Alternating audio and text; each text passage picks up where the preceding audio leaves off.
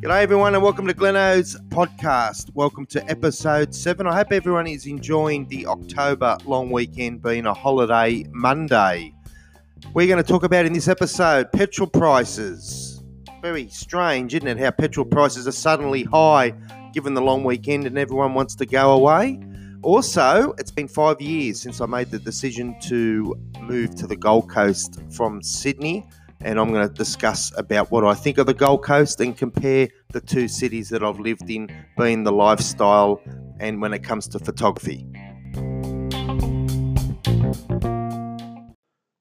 Can't believe how quick the year's gone. It's the October long weekend where we all get a public holiday on Monday. Daylight savings has started in the southern states. We don't observe it here in Queensland. I did a podcast about that on my last episode, and I don't really want to dwell into it any further, for the next six months, we will be behind New South Wales, Victoria, South Australia, Tasmania, and the ACT until April the 5th. And uh, I just feel it goes a bit too long. I'm pretty sure daylight savings was the first weekend or second weekend in November, and it went until the second weekend in March. But I think in the um, when the Sydney had the Olympics in the year 2000, that all changed. So there we go. So we're still on standard time up here in Queensland. Uh, the long weekend also marks, well, up here in Queensland, it's the Queen's birthday. Uh, most states celebrate the Queen's birthday in the June long weekend. And um, we celebrate the Queen's birthday here in October, on the October long weekend up here. I don't know why. I've been trying to look some information up on the internet as to why they changed it. It was changed a couple of years ago. Uh, Labor Day was moved to May. So I'm not too sure what's going on there. It's a bit odd, but either way, we all have tomorrow. Uh, well, I'll say tomorrow because I'm doing this podcast on a Sunday, but whenever this gets published, we will be having the Monday off like every other state in Australia, I presume, except it's not Labor Day. It's the Queen's birthday long weekend.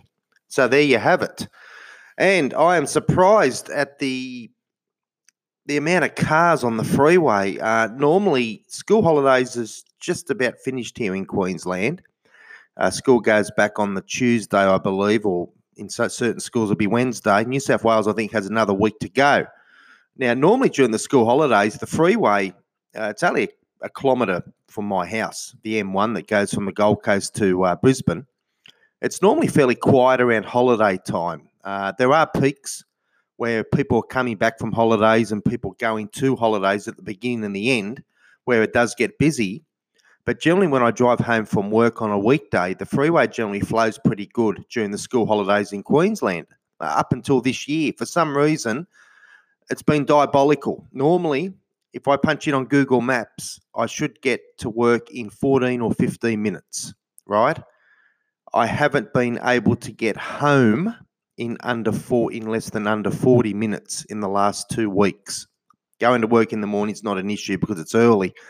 But when I finish around 3 p.m., I haven't been able to get home any quicker than 40 minutes. And I'm only about 11 kilometres from work. So it is absolutely a mess, this M1. They are widening it. They are doing a, a project at the moment that is supposed to open next June or July, but uh, I'll believe it when I see it, where it's going to be three or four lanes each way, uh, not far from where I live. That will improve things significantly. But until then, it's just going to get worse and worse. Increasing population, people moving up from interstate and so forth. It's not getting any better. So uh, I try and avoid the M1 the most times. There are times it's unavoidable where I do have to use it, but um, it's it's getting worse and it's very frustrating. And the motorists are very frustrated as well. So hopefully, this time next year, I can get on here and say how good the M1 is down where I live, but it's far from it at the moment. I'm actually surprised at the amount of people going away given the price of petrol at the moment. Well, it's around the dollar sixty, dollar seventy at the moment. It's been the highest as it's been most of this year and um, just some facts that uh, I'm going to go through in a minute. Now, when I first got my license back in 1990, petrol was 62 cents a litre. I don't recall a price cycle occurring back then. Now, definition of a price cycle now is a result of deliberate pricing policies of retailers not related to changes in wholesale costs. In other words, the price is just going up and down just because they feel like doing it, not because it's reflecting on other factors uh, like the Australian dollar and so forth, where which it can have an effect. But um, a dollar sixty, and then it'll go down to a dollar thirty, dollar thirty-five, and then a couple of weeks' time, we'll go back up to a dollar sixty again. Uh, back in 1990, the petrol was in the low 60s, 62, 63 cents a litre. I remember paying when I got my first car. And I don't recall it going up to 70, 80, 90 cents a litre and then back down to 62, 63 cents a litre in a couple of weeks after that. It was always around in the low 60s. It might have fluctuated one or two cents, but it was no big deal.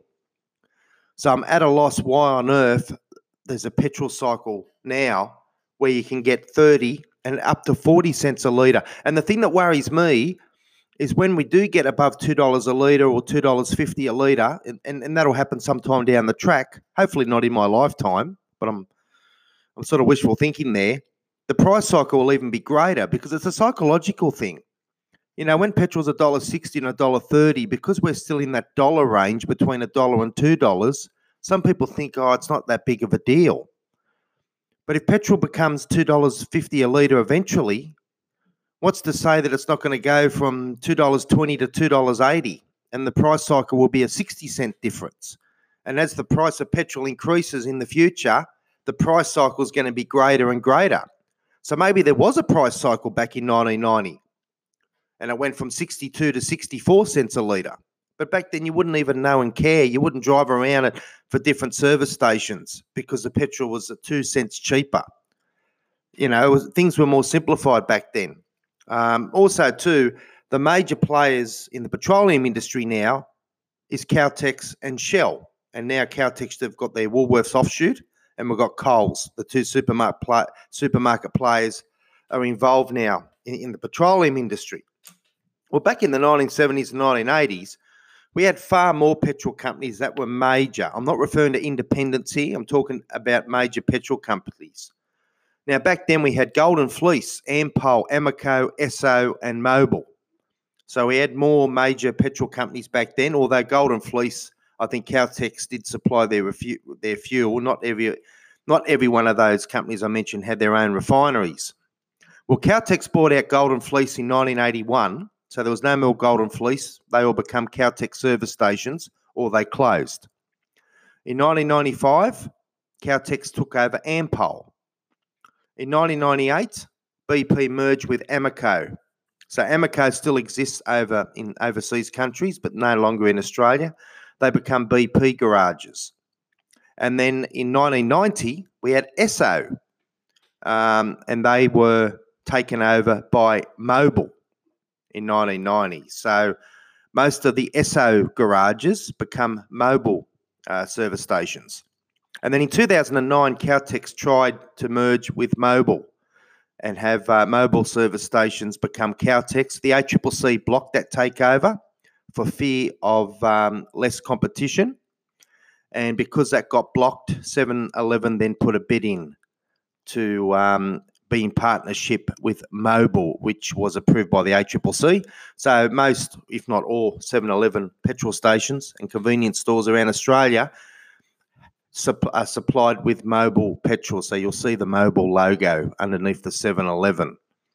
So um, there certainly was more major players in the market when I was younger than what there is now. So um, it was a lot more healthier. Now, with the price of oil, one thing that's interesting at the moment, in 2016, so in the last 10 or 15 years, 2016 had the cheapest petrol on average nationally at $1.17 a litre, which was pretty cheap, and that was only three years ago. Uh, oil was $50 per barrel drum in 2016. Now, the oil is now $55 per barrel, so it's only $5 more per barrel than it was a few years ago, yet we're paying $1.60 to $1.70 per litre. That doesn't make sense, does it? And then in 2008, um, the price of oil was at an all-time high at a dollar six at 160 dollars a barrel. And petrol was a dollar fifty a litre. So June 2008, around 2008, petrol was fairly high. It was $1.50 a litre back then. We're paying that now, but the price per oil is $100 a barrel cheaper. Figure it out. Let's not forget the independent fuel stations, though. We do have independents in Australia. And I come across this website called CanStar Blue, and they're a consumer review and comparison website. And I did a bit of research and I found what the best rated petrol and service stations are. And the majority of them are independents in the top five. So they've listed 11, and I'll go through them all for you. So they're saying that the best rated petrol station is 7 Eleven, followed by Liberty, Puma Energy, Costco, which Costco do have some petrol stations now, I believe. I haven't personally seen one, but I think there's one up in Brisbane. Then you've got Metro Petroleum, and then the major players Woolworths, Caltex at six, then BP, United is at eighth, so that's the lowest out of the independents. Caltex at ninth, then you've got the Coles Express Shell and Shell at 11th down the bottom. So it sounds like to me that people do go for the independents. I personally fill up at 7 Eleven, uh, probably because of convenience. There's a 7 Eleven um, only about a kilometre up the road from me, and I go there when I can. There are times where I've got to go to other petrol stations, obviously, if I'm out of the area and so forth. So there you go. So the top five um, petrol stations uh, that are best rated are all most of them independents. I don't know if I'd class 7 Eleven stroke Mobil as independent though, because Mobil is a big, uh, you know, when they had their standalone uh, petrol stations in Australia, they were fairly big. So I'm not sure if they're classed as independent, but either way, it's good to see, you know, Liberty, Puma, Costco, and Metro uh, up there in the top five.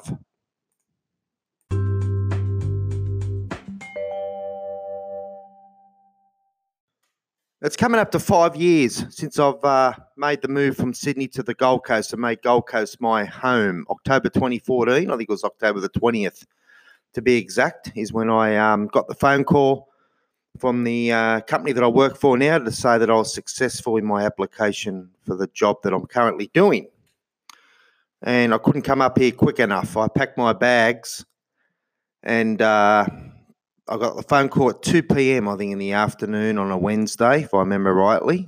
And I drove, arrived here at 1 a.m. Uh, on the Gold Coast, and then the day after I started work. That's how keen I was. And how that all come about was um, I got a redundancy in 2012 I worked for a company down there for about 20 years and it closed down. And uh, when I got my redundancy money, I suppose I could have gone to New Zealand, I could have gone to the United States or around the world. I had the money to do what I wanted to do. But uh, for some reason, I just wanted to be on the Gold Coast. So um, when I got my redundancy, I actually came up here and spent some time looking for work. So between September 2012 to October 2014, I spent 50% of the time up here and 50% of the time in Sydney. And uh, I was just, uh, every time I'd come up here, I'd spend a few months up here, drop my resumes off at different spots, uh, different businesses and that. And then I'd go back to Sydney and I'd work casually down there. And I was doing that for a two year period. And then finally, I got a job in 2014. And um, I'll go into that further about jobs and that, but it's pretty tough up here to find work. So I was very lucky. And uh, that's how it all came about. But uh, why I wanted to live up here was I used to come up here on holidays on an annual basis uh, when I got my annual leave in Sydney. And uh, we were lucky enough to build a home up here in 2003, and we used it as a holiday home. Originally, my parents were going to live up here back in the early 2000s. Uh, Mum got cold feet and found that the weather was a bit too warm for her in the summer months. So they um, stayed up here for a while to try it out, and then they went back to Sydney. And um, we just used it as a holiday home in the meantime. And uh, I said to my parents, I said, how about I just live in the home? I've got a job up there now. Um, I can look after the house. We don't have to rely on gardeners coming out to do the lawn and getting someone to check the pool and all that type of stuff. So um, I think they were grateful that I, I am moved, moved up here, even though I think mum does miss me and dad as well, no doubt. But uh, they've got their own space and I've got my own space, and that's how I like it. So um, that's how that situation all come about. And uh, I've been up here five years. So uh, I'm going to do a bit of a comparison between Sydney and the Gold Coast. Uh, we'll go into the briefly about the housing and uh, jobs and climate, weather, and more importantly, probably the photo- photography spots up here on the Gold Coast, the best spots to take photos for sunrise and sunset. And also go into um, spots in Sydney as well. So um, let's get into it. So, first of all, we'll start off on the climate uh, Sydney versus Gold Coast climate. Uh, Sydney's average temperature in January is 26 degrees, so that's Sydney's warmest month on average. Now, this is on the coast, by the way. Up at Penrith and Richmond, the average temperature is around 30, 31 degrees in the summertime. On the Gold Coast here, it's a bit warmer. In January, we're averaging 29 degrees. Um, and overnight temperatures are around 20, 21. Um, in July, uh, Sydney averages 16 degrees. That's their coldest month of the year, and we average 21 degrees in July. So we're five degrees warmer on average up here on the Gold Coast, even in the winter months. You do not really have to wear tracksuit pants or jeans, to be honest, unless you're wearing jeans if you're going out somewhere fancy to a restaurant or something. So, um, so there you go. The um, rainfall is pretty much on very similar. The uh, Gold Coast is uh, 1,259 millimetres for the year, and Sydney is 1,215 millimetres. So a little bit more rain up here on the Gold Coast. Uh, Gold Coast has wettest month is February, and the driest month on the Gold Coast is September with 41 millimetres. In Sydney, June is its wettest month, um, but if you do the rainfall figures for the last 30 years, it's actually April is now the wettest month in Sydney. So from about January, February to about June is the wettest part in Sydney. And September is also Sydney's driest month at 68 millimetres. So uh, both Gold Coast and Sydney, September is their driest months of the year. Um, uh, we do Sydney get those southerly changes in the summertime, as people that in Sydney would uh, attest to. They get that southerly buster after a hot day. We do get southerly changes up here, but not at the strength that Sydney gets. But uh, um, the weather all round is a lot better up here. And we get some good thunderstorms too in the summer months, by the way. Although I do believe Sydney did get a really good storm season last year from what I've seen on social media and so forth. Now, if we go into the housing, uh, this is pretty interesting. Um, Sydney's average price, I didn't even realise this, it's, it's over $1 million now or thereabouts. Sydney's average price, median, is $1 million. That's unbelievable. There must be a lot of millionaires down there if you sold your property. Up here on the Gold Coast, uh, the medium house price is $650,000. So if you're looking to retire and you wanted to move on the Gold Coast, you're going to make at least $300,000 plus your superannuation if you have any. So, what a nice little nest egg if you want to retire up here on the Gold Coast. But even if you just want to move up here with your family, you know, providing you can get a good job in that, you're going to make three to four hundred thousand uh, dollars by selling your Sydney property and purchasing up here, and that's average, by the way. So that is uh, that's not too bad actually. The only thing is, uh, once you're up here on the Gold Coast, it is very difficult to obviously get back into the Sydney market again, which is uh, not surprising at all. Now, the pros and cons of both cities, well, Gold Coast has a population of about 600,000 now. Sydney is 5 million or over 5 million in the greater Sydney region. If you include Gold Coast, Brisbane, and the Sunshine Coast, you're looking at about $3.2 million, but that's spread out in a bigger area. So far less population up here, although the southeast Queensland region, I believe, and don't quote me on this 100%, is the fastest growing area in Australia at the moment. So um, a lot of people definitely want to live up here, and they get a taste of it when they're up here on holidays. And uh, as I said, I work in the car rental in- industry, and the amount of customers that come up here weekly uh, that I speak to a lot that they're up here looking for property because they want to move up here. Every day, there is always someone flying up looking for property to move or, or, or an investment to move up here later on. So, um, but the pros and cons, obviously, Sydney's population, it just did my head in. The tolls, uh, Sydney's just at a, it's full. I, I don't know how they can fit more people in there, to be honest, unless you people start going out to the Blue Mountains and beyond, but um, it's just too busy down there for me. But the thing I liked up here the most is just the beaches. Um, look, there's some nice beaches in Sydney too, don't get me wrong. If you lived in the northern beaches, or even in the eastern suburbs, and you're only a five minute drive from the beach, do you really need to move to the Gold Coast? You know what I mean? When you've got the beaches down there. So uh, some people, uh, it'd be interesting to see those who are listening uh, and those that live in Sydney and even in Melbourne and other capital cities. Do you ever have the urge to want to live on the Gold Coast? Have you actually had holidays up here and think, gee, I'd love to live up here?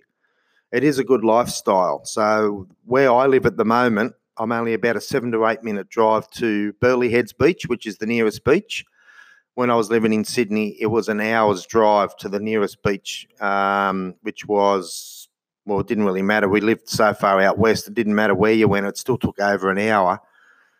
But if you went along the freeways and paid on the tolls and that, you'd probably get the Bondi in about 45 minutes if you did sunrise and providing you're up at 5 a.m. in the, in the, that's the early, quickest I'd get to a beach down there anyway. But up here, seven, eight minutes, I'm at Burleigh. Sunrise, boom, like that.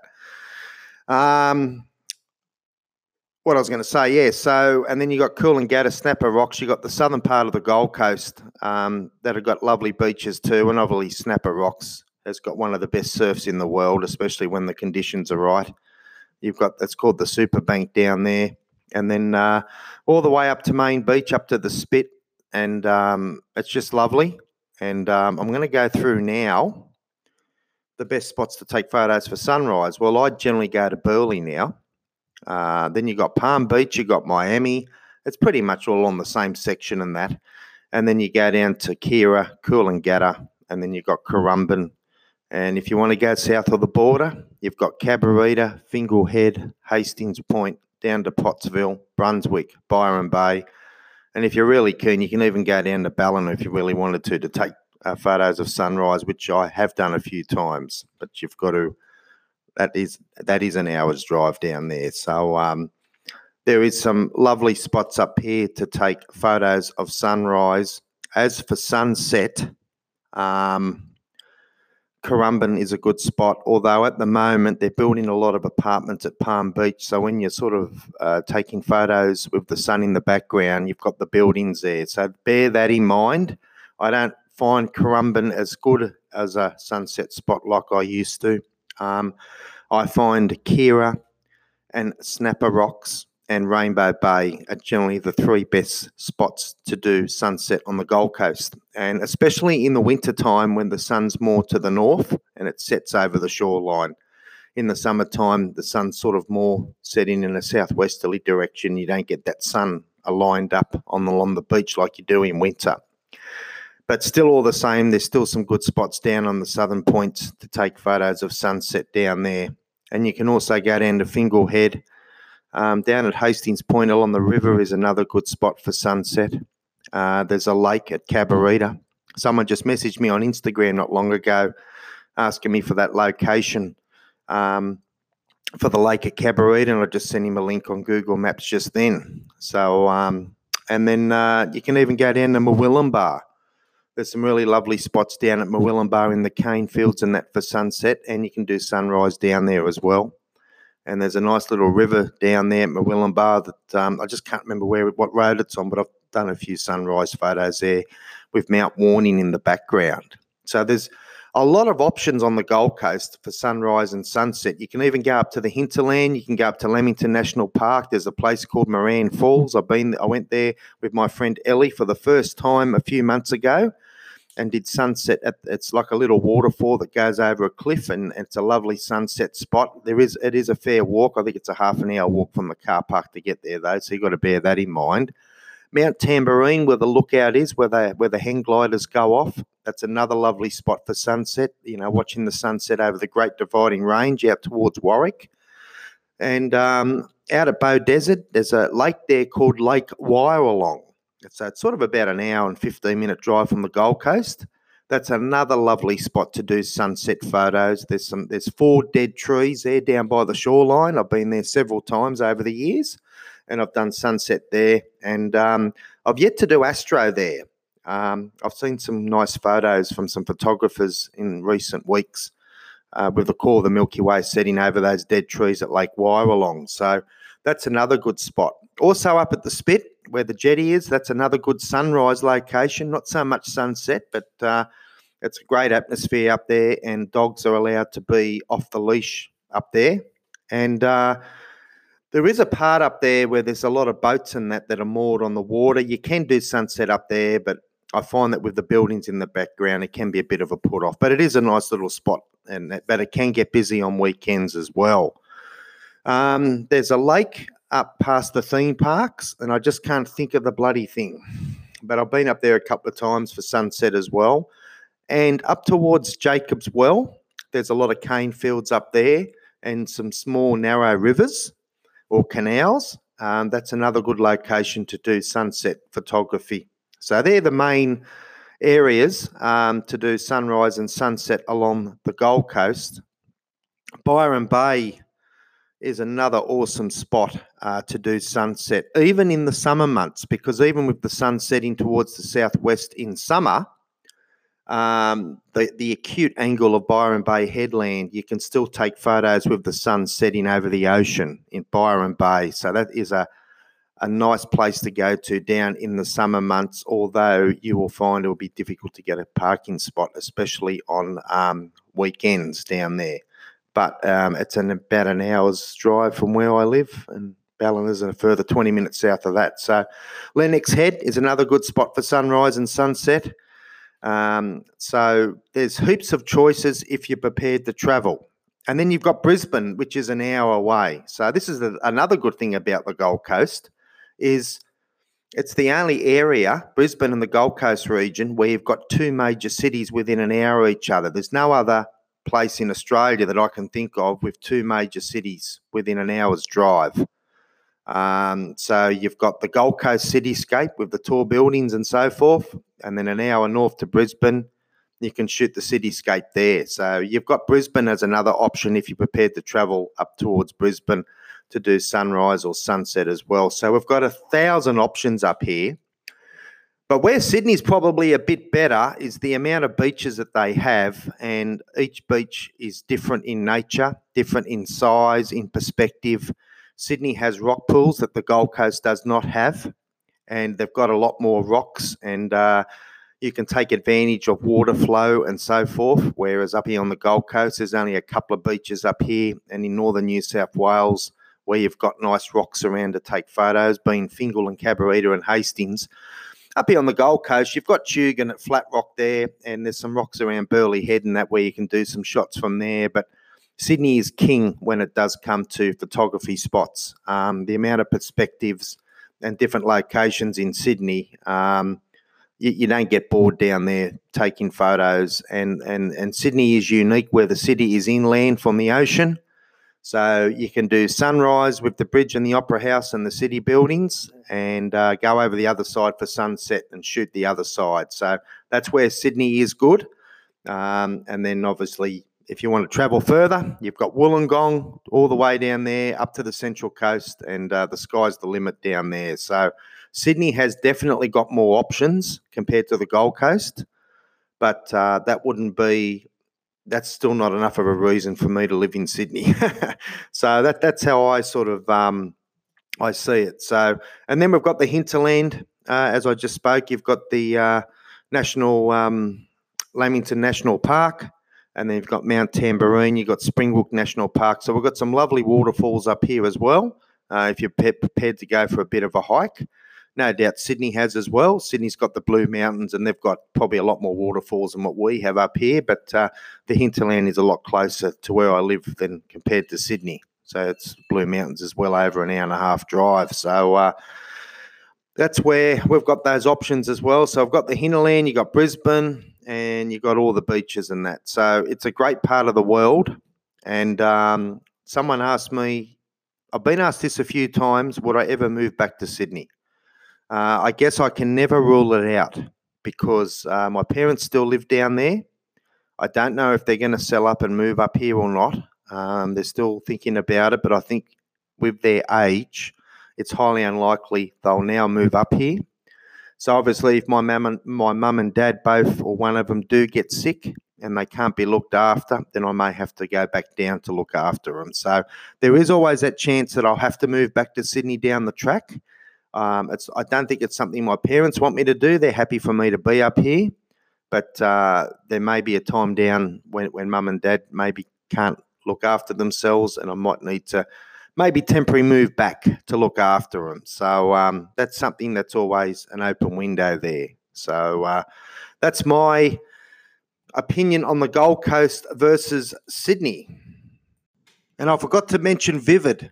Sydney has a fantastic event every year called the Sydney Vivid Festival. It's gone for about 10 years now. It's a display of lights, and the Harbour Bridge and buildings get all lit up, and there's all different displays. And uh, that happens uh, around the last week in May, and it goes to about the middle of June. So that is something that uh, the Gold Coast does not have.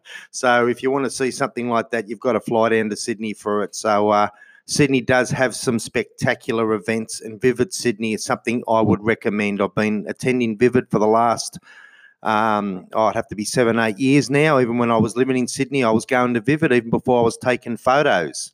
And uh, ever since I've moved up to the Gold Coast, I've always gone down to Sydney annually for the Sydney Vivid Festival. New Year's Eve in Sydney is something spectacular as well. I got to witness some awesome New Year's Eves, even back in the late 80s, early 90s when I used to go into the city on New Year's Eve. Sydney put on a really good show, a 9 p.m. and a midnight fireworks display that no other city can really match. So that's one another good thing from a photography point of view Sydney has is New Year's Eve. I have yet to actually done New Year's Eve in Sydney for taking photos, uh, only because you've got to get in there early to get a good vantage spot. And I'm not the type that would uh, be prepared to sit for more than 12 or even longer hours just to get photos of fireworks. But they do have a fantastic um, fireworks display at New Year's Eve and also, too, on Australia Day. Sydney um, comes alive on Australia Day with all the boats and and that out in the harbour. So um, Sydney is a beautiful city. Don't get me wrong, um, but you know, my personal opinion, I do prefer the Gold Coast. Just yeah, one thing I forgot to mention about jobs um, on the Gold Coast. It is a lot more difficult to find work up here compared to Sydney, even though Sydney's got a greater population. Up here, you've got tourism, hospitality, and retail. Generally, the three main um, uh, industries up here. You do have a little bit of manufacturing, uh, especially in the northern part of the Gold Coast around Pimpama and Ormeau. Uh, they have some warehousing and manufacturing places up there, but uh, it's mainly those industries that I just mentioned then. So that's why it was so difficult to find work up here. And there are jobs, if you look up on the Seek website, there are vacancies, but it just depends on what you want to do. Obviously, if you're if you're a doctor or a nurse, you probably wouldn't have a problem uh, getting a job at a hospital and that. But uh, if you don't have a, a, trade or anything like that, it can be difficult. Uh, but there are jobs up here. It's just that there's a lot more applicants that'll go for the one job. So you could have, have up to 100 applicants for a certain job up here. That's that's not a trade. Whereas in Sydney, you might only have 20 or 30 going for the same job. So it is a lot more difficult to find work up here. That's something to consider when you, if you ever want to move up here uh, to the Gold Coast on a permanent basis, is uh, making sure that whatever job you have uh, living in the other capital cities in Australia, that you can get a similar role up here. So um, that is one of the downfalls um, of the Gold Coast uh, when it comes to employment.